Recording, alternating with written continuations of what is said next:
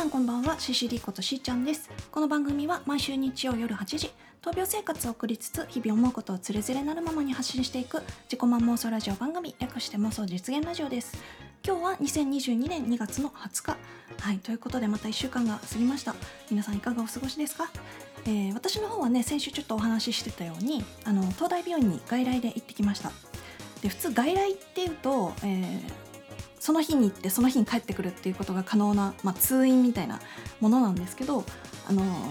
私はねちょっと朝8時に東大病院で採血をしなきゃいけないっていう予定が入っててで朝8時に東大病院に着くためにはあの朝一の新幹線でね福島から上京しても間に合わないんですよ。なのであの前の日から上野の辺りにねホテル取って全泊して行ってきたんですけどその全泊した日ねあの、まあ、1日時間があるんで上野恩賜公園っていう、まあ、広い公園ね。公園って呼べるのか。あの不忍池っていう池がね上野にはあるんですけどその不忍池とかあと美術館とか博物館がいっぱいあるじゃないですかあの辺って。あの一帯が全部上野恩賜公園っていう、まあ、敷地内なんですよね。でそこら辺をねちょっといろいろ散策してきたんで今日はその話を詳しくしていきたいと思うんですけどあの外来の方ねその検査結果なんですけど特に異常はなくあの多少ちょっと気になる数値が出てる部分はあったので、まあ、お薬が増えたりとか、まあ、減ったりとかっていう部分はあったんですけど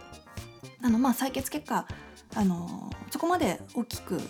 目立つような問題はなかったみたいなんでよかったなと思います。はい、そうなぜ朝8時に採血なんだって思うと思うんですけどあのね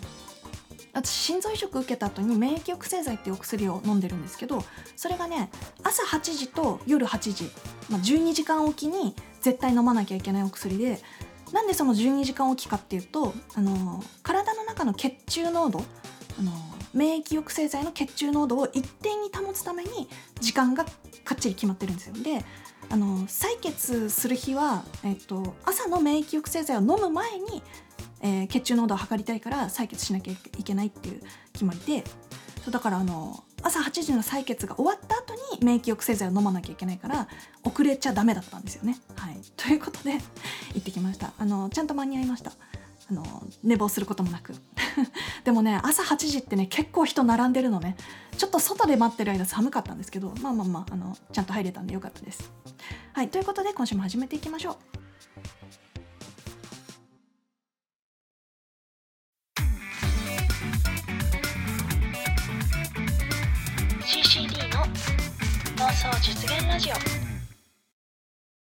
はい。じゃあ早速ねその上野恩賜公園での一日の話をしたいと思うんですけどまああのまあ福島から東京東京というかまあ上野駅に行ってで上野の駅構内でさこういろいろポスターとかが貼ってあるんですよ。その美術館とか博物館のこう展示の今何々会何々展がやってますよみたいな。でその中であの東京都美術館でね今やってるのがえー、ドレスデン国立古典絵画館所蔵のフェルメールと17世紀オランダ絵画展。オランダ絵画展か。ちょっとイントネーションがおかしくなりましたけど。これがね今やってるっていうことであのー、私ねフェルメールね昔ちょっと好きだったんですよ。そんな詳しいわけじゃないんだけどフェルメールって言ったら一番有名なのはあの真珠の耳飾りの少女っていう絵かな。見たことある人もいると思うんですけど、えー、そのフェルメール今ねここに画集があるんですけどそう画集がね家にあるんですよ これ多分兄が買ったやつなんですけどこれをね結構昔高校生ぐらいの時にちょっと流し読みしてたりしたんでまあ普通に好きなんですよねフェルメール。でまさかのねその行ったタイミングで東京都美術館でやってるっていうことを知ったので、まあ、上のついてすぐにあ今日はもうこれ行こうって決めたんですよ。はい、ということでこれ行ってきたんですけどその話はもうちょっと後にしてあのー、まあホテルのチェックインまで多少時間あったんでチェックインする前にまず恩賜公園の、えー、駅周辺を歩いてみたんですけどあの西郷隆盛とあのワンコが一緒に立ってる像とかあと将棋台って言ってあの徳川慶喜あの最後の江戸幕府最後の将軍という徳川慶喜を守った人たちのお墓とかがあったりして、まあ、その辺りをこうね観光というかちょっと写真撮ってみたりとか歩いてみたりとかしてきました。でホテルにチェックインして荷物置いてからあの、まあ、お目当ての美術館に向かったんですけど美術館に向かう前にですねあのすぐ近くが不忍池だったんでそっちのほとりもね歩いてみようと思って歩いてたらあの不忍池の真ん中あたりにポツンとなんか神社みたいなのがあってそこがね、えっと、不忍池弁天堂っていうところで、あのー、まあ、せっかくなんでちょっと行ってのんのんしてきたりしました。あとね清水観音堂とかもあったね。清水観音堂。あのー、写真を撮るおじさんたち来てましたね。なんかあのー、なんだろう。そういう風景写真を撮るのが好きなおじさま方かな。23人来てこう写真撮ったりしてましたね。清水観音堂ね。であとはねえっと国の指定重要文化財になってる上野東照宮っていうのがあってあの金ピカの建物なんですけど、まあ、鳥居があってなんか鳥居の前では一礼してくださいみたいな上りが立ってたりとかでそこをこう歩いていくとあの大きい灯籠みたいなのが道の脇に立っててあと五重塔があったりでその一番奥に上の東照宮があるんですけど金ピカの建物なんですよね。ただねちょっと残念だったのがなんか工事中なのかなんかでちょっと半分ぐらいちゃんと見えない状態だったんであのー、そういうのが全部なかったらもっとこう壮大な感じに見えたのかなと思うけど意外とちょっとちっちゃい感じに見えましたね。こうあんまり大きい建物じゃないんだなと思って、まあ、ちょっと前景が見えてなかったからかもしれないですけど、まあ、でもそこでもねちょっと一応のんのんしてきました。はい。まあ、せっかくだからと思って で、まあ、その辺お散歩してから、えーと、この東京都美術館に入ったんですけどあのねここに着く前にその上の東照宮あたりでどんどんしてる時にねなんかおじさんに声かけられて最初めっちゃ警戒したんですけどなんか話を聞いてみるとその上の辺りのその辺をよく散歩してるっていう人であの画家をやってると。であの近くにその美大とかもあるからたまに教えに行ったりしててみたいな話をしてて「へえつってそうなんですかすごいですね」みたいな。でなんだろうよくこう一人で歩いてる人とかに声かけてちょっとおしゃべりしたりするの好きなんだっていうおじさんだったんで「あそうなんですか」っつってまあ警戒は解いてであの多少歩きながら喋ってたんですけどこのおじさんはどこまで一緒に行くのかなってちょっと思ったんですけど あのずっとついてこられたら嫌だなってちょっと思って「あのすいません私この後美術館行く予定やって」みたいな「あそうなんだじゃあそこまで送るね」って言われて途中まで。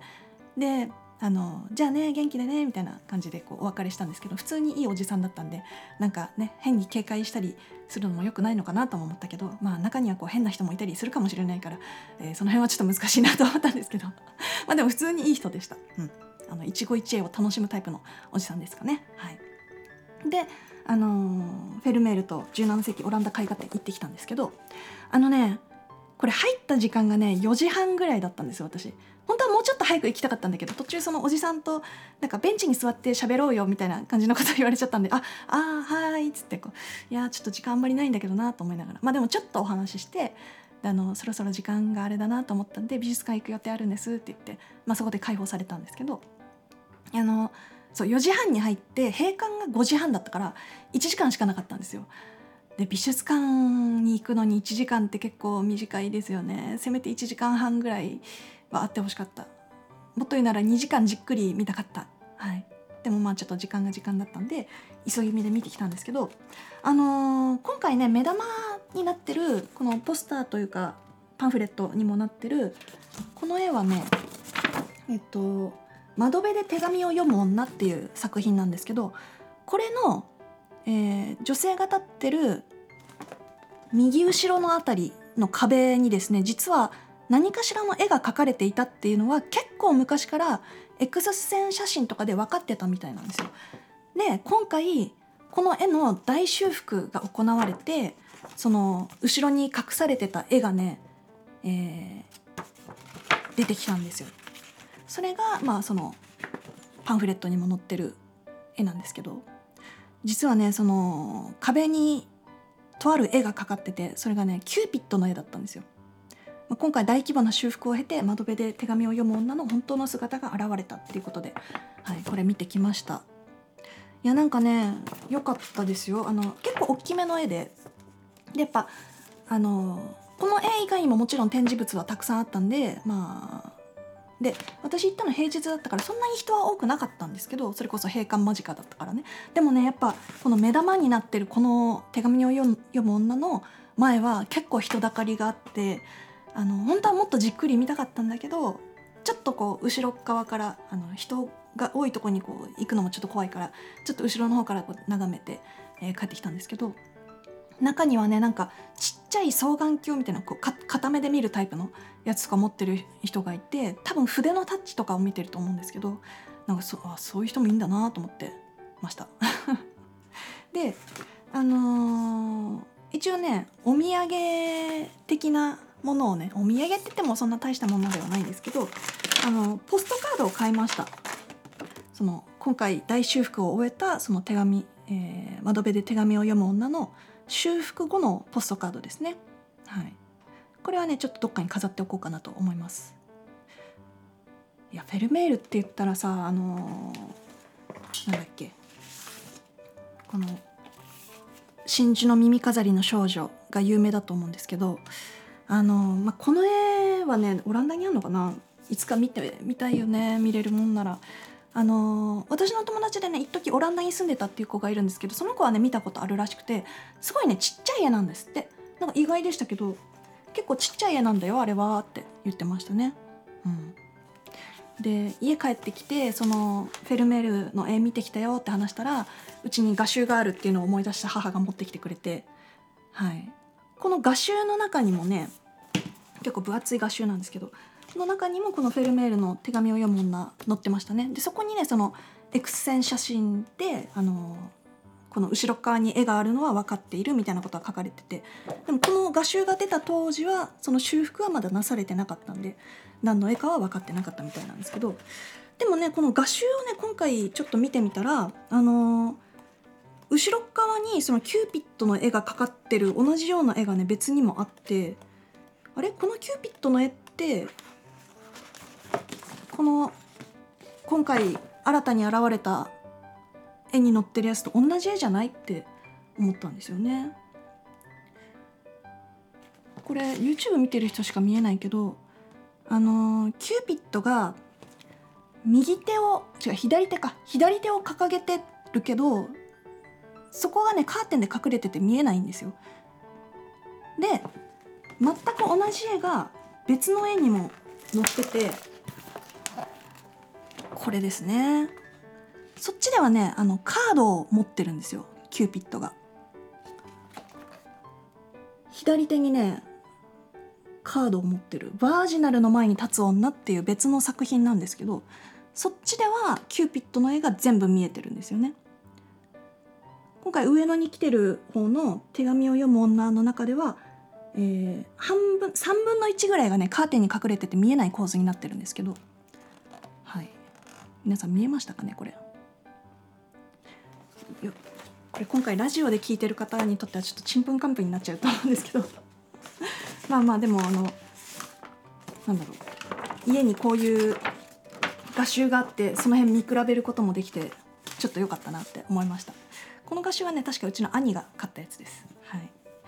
なんかこれを機会にねどんどん美術館とか博物館とか行ってみたいなと思います。今後ねあの月に1回ぐらいはその外来に行ったりするようになると思うので、えー、その時にはねこう1個ずつ次はどこどこの美術館次はあの博物館とか1個ずつ制覇してみたいなと思います。動物園はね一人で行くのはちょっと怖いかな。あでもこの間行ったらねあのコロナのこともあってねこう閉園でしたね。空いてなかったです。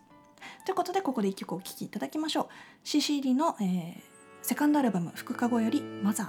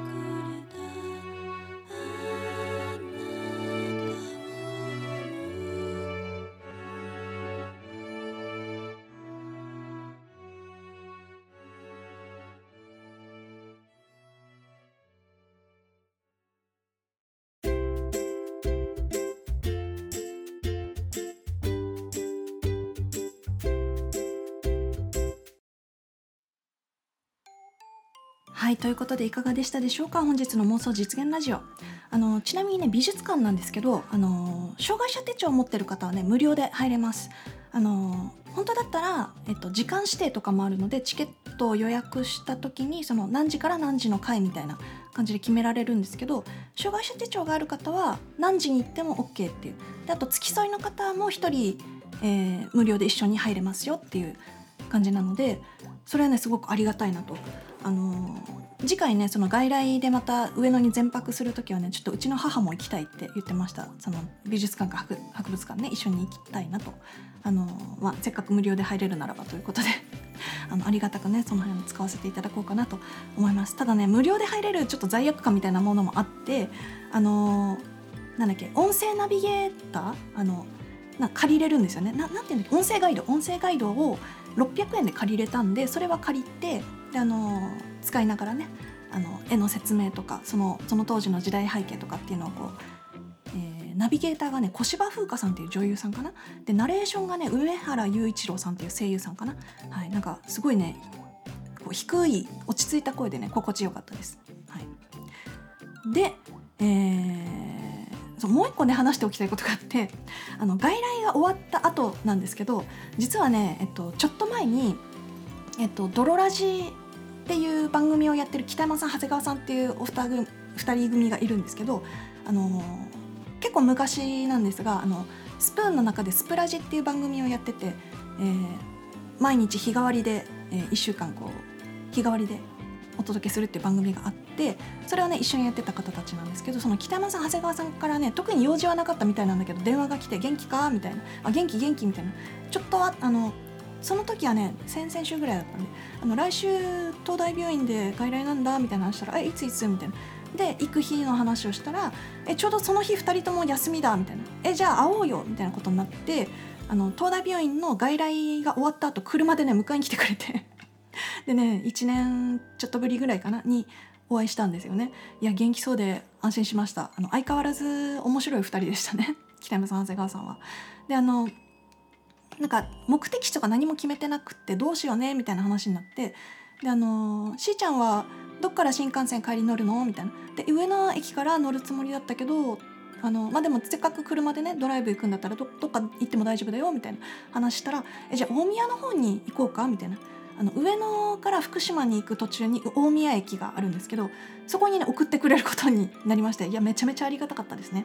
であのせっかくならお昼どっかで食べたいねって話になってただあの私がね今現在まだ外食はしないでくださいって言われちゃってて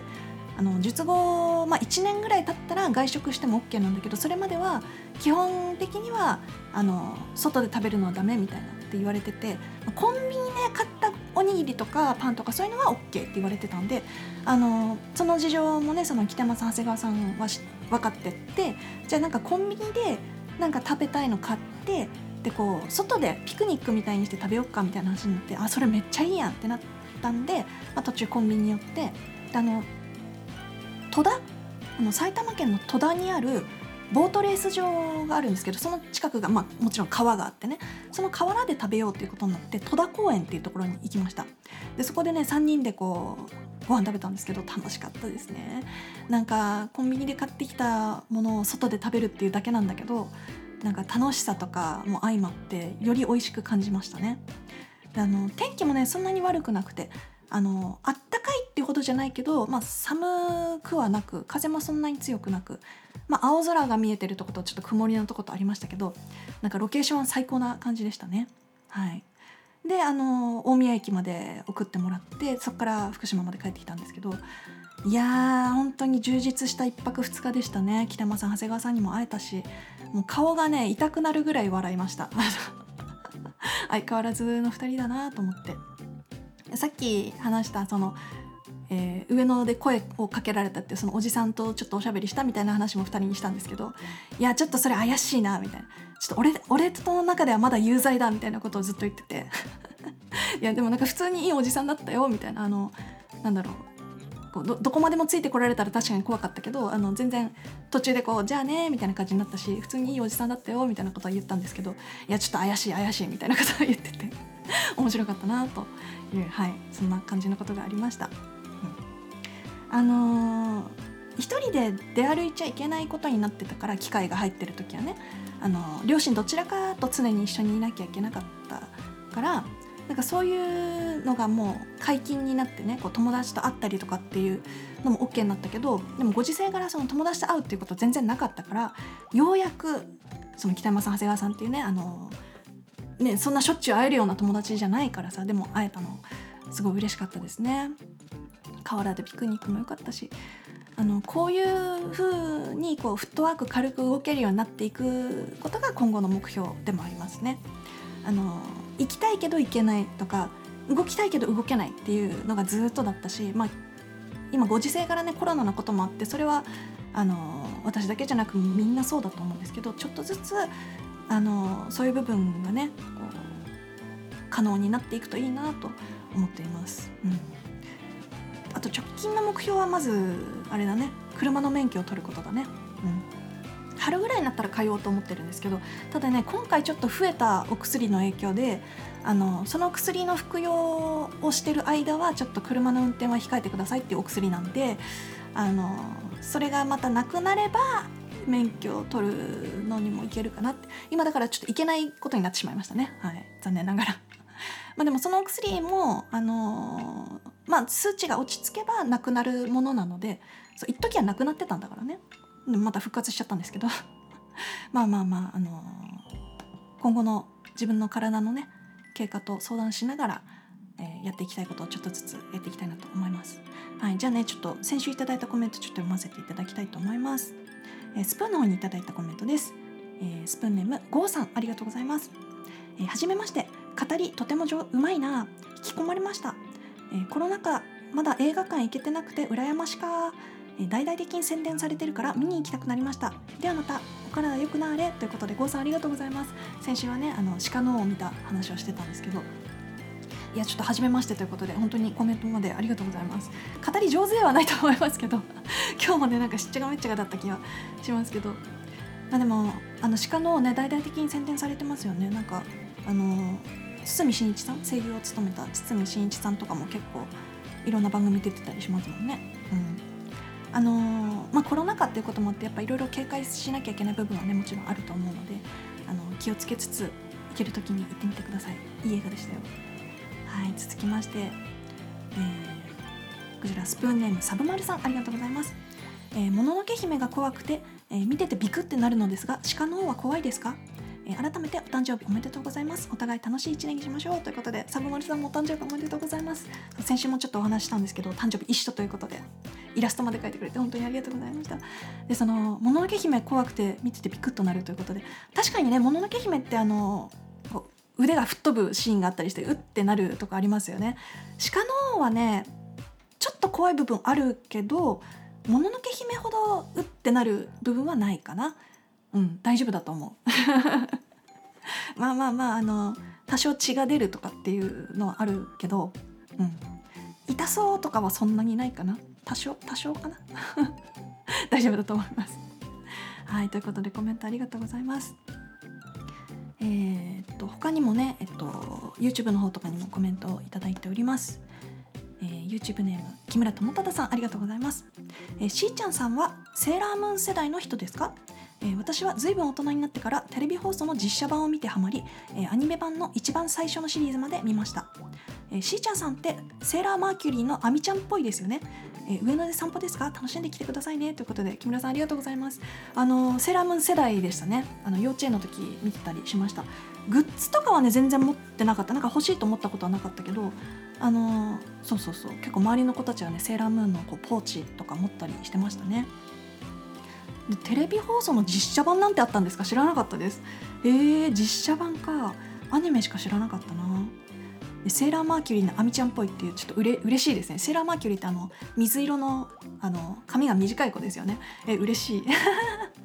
髪短いからかな。あのー、私がね幼稚園生ぐらいだったと思うんですけどその頃にあのお母さん方がそのセーラームーンの何コスプレをしてるみたいなことがあったんですけどなんかの出し物とかだったと思うけどうちの母はねそれでねセーラーマーキュリーやってましたよ。なんか多分うちの母も髪短かったから。であの何？首に巻く巻くっていうかあの首のとこにこうバングルじゃなくてなんていうの？あのあれわかんないけどこうブルーのリボンみたいなのとかがあってえいいなお母さんセーラーマーキュリーの格好いいなみたいなことを思った記憶がありますね。いやちょっとうちの母そのセーラーマーキュリーのコスプレしたこと覚えてるかな？